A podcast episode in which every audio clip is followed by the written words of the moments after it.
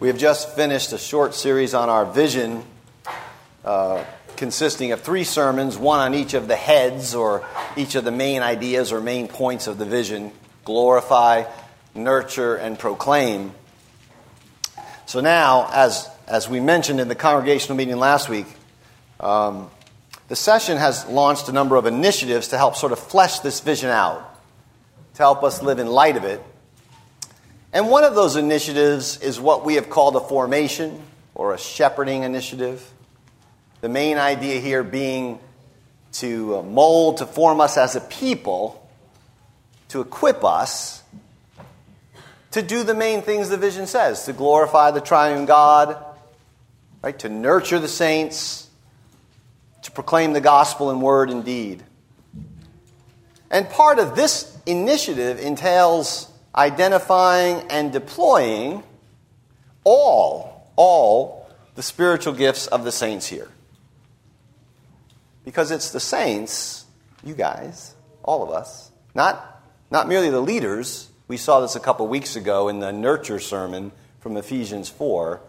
It's the saints who are equipped for the work of the ministry, for the building up of the body in love right? We have a royal priesthood. And this requires a sound understanding of spiritual gifts, a discernment of what our own gifts are, in order that every part, every part, every member, every joint, every ligament works together for the health of the community. And to that end, this sermon will be an overview of spiritual gifts. I'm not going to look at the actual gift lists, the lists of gifts themselves. I'm probably not going to answer many of your questions about spiritual gifts. I'm not going to address disputed questions about whether this gift or that gift is for today, those sorts of things. Rather, what I want to do this morning is set out a basic framework for how to see the gifts, how to think about them, and to show us why we need them and need them desperately. Lord willing, in the days to come, we'll provide a spiritual gifts survey of sorts to help you prayerfully discern your gifts and eventually meet with your shepherding elder. If you're a member here or a regular visitor, you have an elder that's assigned to pray for you and care for you. If you don't know who that is, see one of the elders.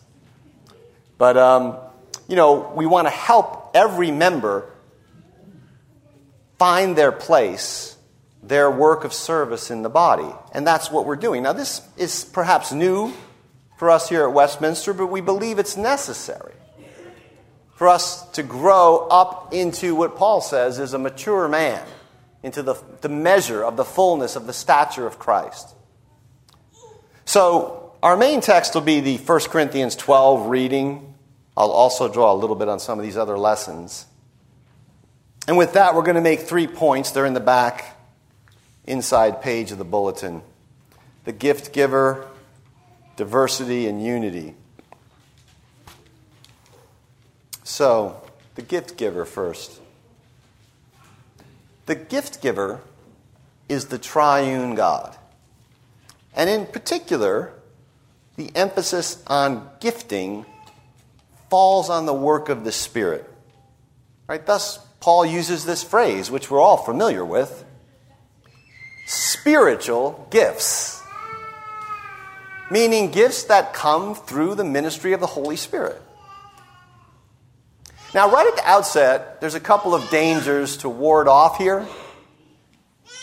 The first one, perhaps prominent in communities that put a lot of accent on the spiritual gifts, is there's this tendency to cut the Spirit off from Christ and from the Father. We are Trinitarians. And we must never even, even when we're emphasizing the Spirit, think of the Spirit as just an impersonal force, something detached, apart from the Son and the Father. Paul does not do this. But even in our text from 1 Corinthians 12, which is his longest discussion on spiritual gifts, Listen to what he says. This was in verses 4 through 6 of the reading. He says, There are different kinds of gifts, but the same Spirit distributes them. There are different kinds of service, but the same Lord. There are different kinds of working, but it is the same God that is at work. Right? From the Father through the Son in the Spirit. That's how the gifts come to the church. It's the Spirit of the risen Christ, the Spirit who proceeds from the Father and the Son, the Spirit who is worshiped and glorified together with the Father and the Son. That Spirit, never a standalone, detached force or power, that Spirit pours gifts on the church.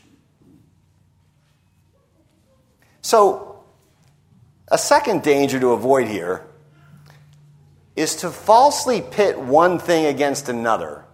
You'll often run into this in discussions on spiritual gifts.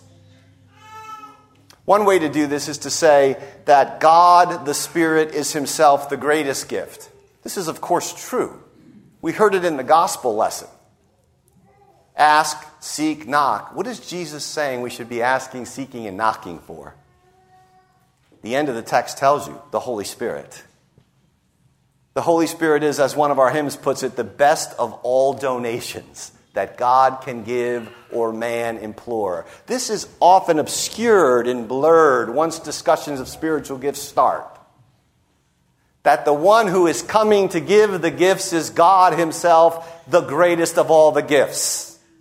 So, it is often said we shouldn't get caught up with the gifts or to pit the fruits of the Spirit against the gifts.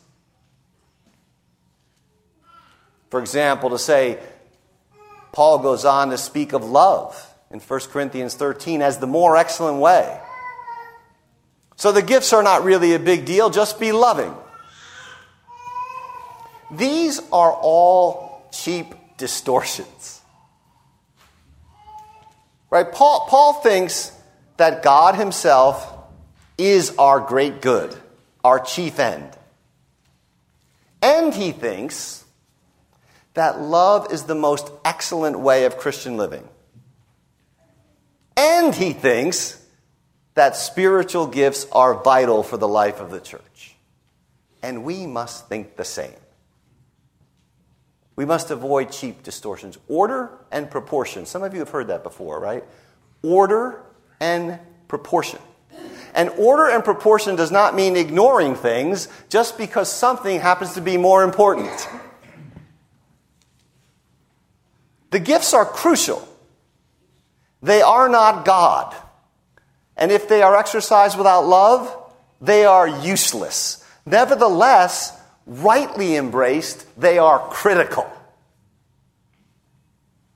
So those are some common ditches to avoid. But notice, notice the positive content of Paul's statement. It's a beautiful statement. God is diverse. God is himself the root of all diversity in the creation and in human cultures and nations. The Spirit, the Lord, and God the Father, yet He is one God. There's this unity and diversity, oneness and threeness, equal in the Lord. And they don't compete with one another. The one God is three, the three persons are the one God. So, the apostle reasons, in the same way, the diverse gifts given to many members bind us together as one body. This is really a remarkable thing, right? The, the life of the church is to be a manifestation of diversity, genuine diversity, without fragmentation and division. And genuine unity without sameness and conformity. Now, Paul is concerned here, when his emphasis is on the gifts, he's concerned with the diversity part. It's a diversity which does not compete with, but it serves, it strengthens unity. So, in this way, through the Spirit's diverse gifts, the church comes to reflect, the church comes to reflect the unity and the diversity of God Himself. Right? The Eastern fathers in the ancient church used to say that the church is an icon of the Holy Trinity. Meaning she's a creaturely manifestation in time of God's unity and his diversity. Many members, one body. The gifts make the church reflect the gift giver. They lead back to the gift giver, they make the church reflect the gift giver. So I want to look at this diversity and then the unity. So the second point here is the diversity itself. So, the triune God, sovereign, gift giving God, in his perfect wisdom and goodness, he has distributed. You'll notice that that's a key word here. He has distributed, Romans 12 says, faith to each one. Or the 1 Corinthians 12 text says, God has placed the parts in the body, every one of them, just as He wanted them to be. It's quite amazing. Everyone is ordered with their personalities and gifts just as God wants them to be.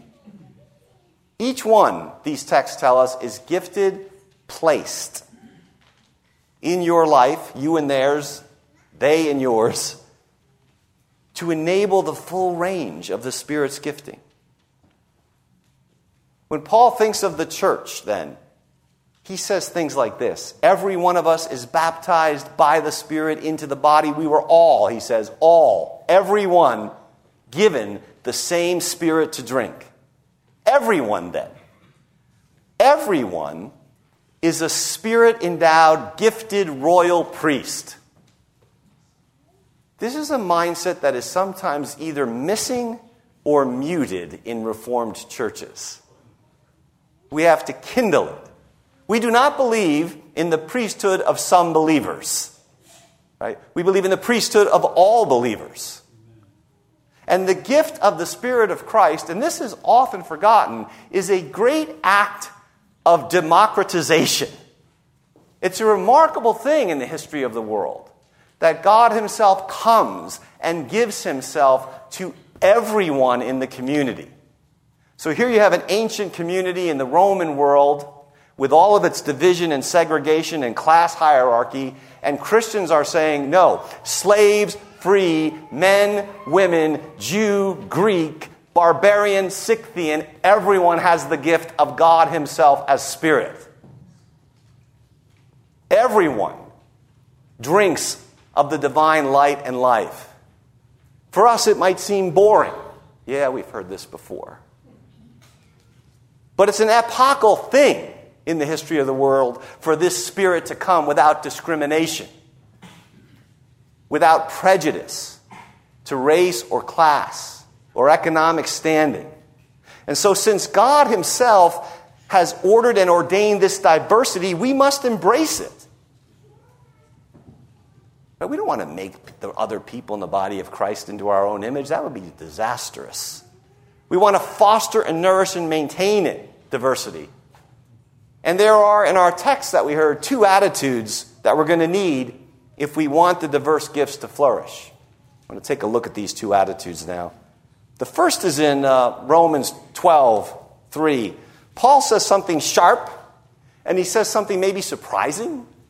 He says, Do not think of yourself more highly than you ought, but rather think of yourself with sober judgment in accordance with the faith God has distributed to each one of you. There's a kind of arrogance, a failure to think about ourselves correctly, which leads to thinking of ourselves as sort of self sufficient islands, as not really standing in need of our brothers and sisters. It's kind of a quintessential American individualism. The rugged frontier, self sufficient person. We would never say it out loud, but many of us don't think that some people have anything much to offer, either in general or specifically to us. I mean, this is sort of a default attitude, actually, if you get to know people. Some of you may feel this way about yourself. that you don't really have anything to offer. I can tell you that this sermon is really meant to disabuse you of that. Any and all of the idea that you do not have gifts or a ministry or a calling which we need. Of course, here now, Paul's addressing the opposite attitude those who think more highly of themselves than they ought, and they either ignore or they despise or they simply don't care about the grace and gifts that have been distributed to each one for our good. We must watch that attitude and correct it. The second thing here, which will help us embrace this diversity, may be obvious, but it's what Paul speaks of right after charging us not to think more highly of ourselves, but to think with sober judgment. Paul doesn't want you to think too lowly of yourself either. I mean, he, he wants you to think soberly about yourself. But the next thing he says is not all members have the same function. Right? They don't say, that would be a monstrosity, he says. Where, you know, where would the body be if every part was an eye or an ear? Where, you know, if everything was an ear, where would the sense of smell be, he says. Just as with the human body, one body, many members, so it is with the church. Simple enough, right? It is simple, but it's costly to live it out because Paul goes on and says this means that each member belongs to the others. Now that starts to dig down kind of deep. You and I belong in a very practical sense, to the whole body, to all the others. Or to put it differently, our brothers and sisters have a rightful claim on us, on our time, on our talents, on our treasures, on our gifts, to some extent, on our privacy, on our priorities. Because we belong. No one should feel like they don't belong, like they're excluded or sidelined. That is a tragic situation, and part of what this initiative I spoke of is trying to do is to address that. In fact, you do belong. You belong to the whole body. In fact, Paul goes on and he says, if the foot or the ear should say, because I'm not a hand or an eye, I don't belong to the body, it doesn't, for that reason, stop being a part of the body. You belong. You belong, and your gifts belong for the common good, Paul says. For the common good. Gifts are for the community. We exercise them, Peter says, to serve the other. So no one, there's no private gifts of the Spirit, really for, for one's own possession or for one's exclusive edification. Gifts and gifted people are, in some basic sense, public property, and all gifts are for the diverse whole. So, living this out, this kind of diversity in a community, can be very unnerving. It'll probably entail making mistakes, trying things, failing, right? Disrupting patterns of thought and ministry that we might take for granted. Right? But if we're going to walk in step with the Spirit and deploy every member, there's going to be some chaos that comes with that. We must prayerfully seek to move forward, and that's going to entail some risk. It's certainly going to entail some initiative, some holy initiative.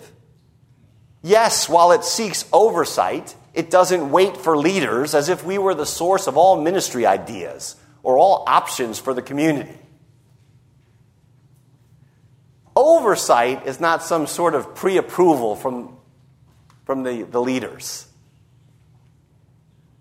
So I want you to hear me clearly. The time is drawing near for you and your gifts to be nurtured and deployed for the good of all. That's diversity. Finally, unity. Diversity manifests, it serves unity. If we belong to one another, indeed to all, we are dependent on one another, as verse 21 puts it. The eye can't say to the hand, I don't need you. The head can't say to the feet, I don't need you. Or to put this another way, diversity creates obligations. It is immoral for us. We cannot, Paul says, we cannot say we don't need the other parts. There was apparently behind this, you know, a kind of arrogance at Corinth where Paul is writing. The church he's writing to. He says, and it created this great division and strife. And you know, at the heart of that arrogance is this I don't need you. I don't need you.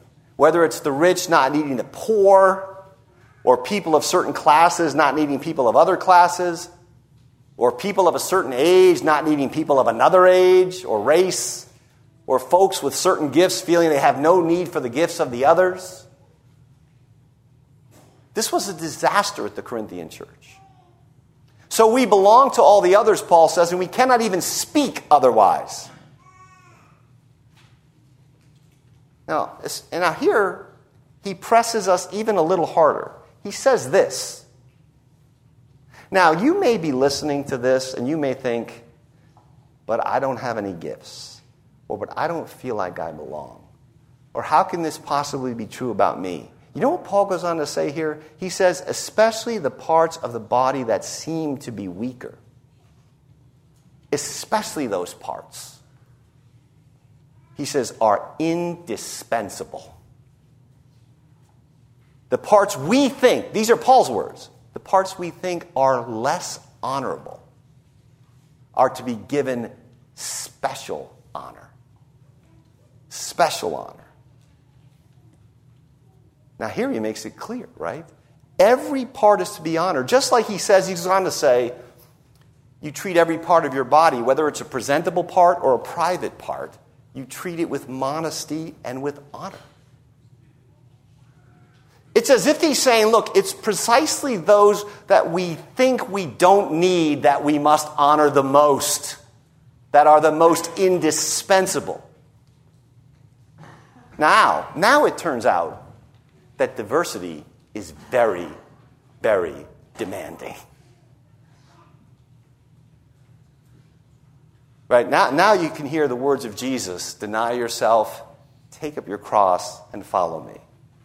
Because diversity now seeks to forge a unity that we naturally chafe against. Right? That cannot be substituted for with some sort of virtual community or even some sort of purely civic natural community. Creating a real flesh and blood community is extremely difficult. Most people check out of the process. And again, Paul says that God has arranged the body. This is in uh, 1 Corinthians 12, verses 24 and 25. With its seemingly weak and less honorable parts. Why has God done this? Why are there, there these weak and apparently less honorable parts in the body? Here's why. Paul says this is the reason why. So that. Now, you know I love those two words. Right? When you see the words so that in the New Testament, you really should perk up and say, oh, he's giving me the deep logic, the rationale. So, why are all these uh, apparently less honorable, weak parts so indispensable? God has arranged these parts this way so that there should be no division in the one body. So it turns out that diversity demands unity, no division, no alienation of affection, no single person overlooked or mistreated, or feeling like they don't belong or that we don't need them. Do not settle then. Do not settle for making this place a pleasant social organization with a lovely religious service on Sundays. Whatever such a thing is, it is not the church. The church is a sacrament of the new creation. Of a reconciled new humanity, a harbinger of a united but diverse humanity of the future. That's the project that the church is involved on. The tragedy is many Christians go their whole Christian life without ever embarking on the project. They choose the former option a pleasant social organization where there are some friends and where there's a lovely service on Sunday. This is an audacious claim of the gospel that the church is to be this kind of community, but this is the way Paul speaks. This is why he speaks as he does in these texts. He thinks this way because he thinks the church is about God's purposes for the cosmos. So, what might it look like? He tells us in verse 25 and 26 it means all the parts of the body should have equal concern for one another. That's a, another one of those little things where you, you kind of slide over it when you read it, but you realize, wow, that's, that's a demanding ethical injunction from the apostle. And of course, he doesn't mean here that one doesn't have close friends or, or people that you're closer with than others. But he does mean that there are no cliques. He means that the borders of small circles of friends are open borders, permeable borders. That there's a genuine, deep, fervent, and get this, impartial, the same love, right? And concern for each other. So, right now, right at this point, the gifts actually produce the more excellent way of love. They bleed in to the concern of love. Anyone can love people who are like them. Right? Jesus says, even the Gentiles do that. Even the Gentiles do that. And because division and alienation are not visible, a lot of it's just carried around in our deep attitudes. But it doesn't mean it doesn't exist, it doesn't mean it's not corrosive. The unity that the apostle is going after here looks like a deep dependency on and a deep care for every sheep in the flock, especially those whose gifts or those who themselves might appear insignificant and less honorable, especially them. Especially them. Unity, then, of a diverse body with many parts means Paul says this in verse 26 if one person suffers, every part suffers with it. That's hard to do if you don't even know three quarters of the people. If one person suffers, their close circle of friends suffer with them. Every part suffers. If one part is honored, every part rejoices. This is a kind of deep solidarity and identification with the members. You can imagine people at Corinth saying to receiving this letter and hearing it read, saying, Hey, I just wanted to go to church. I didn't sign up for this. Now, I've mentioned uh, that I wasn't going to cover the actual list of gifts, and I'm not. We hope to do that soon through the survey I mentioned. But aside from what I've said today, Paul's basic advice on the gifts, once you've discerned what your gifts are, his basic advice is really very simple use them.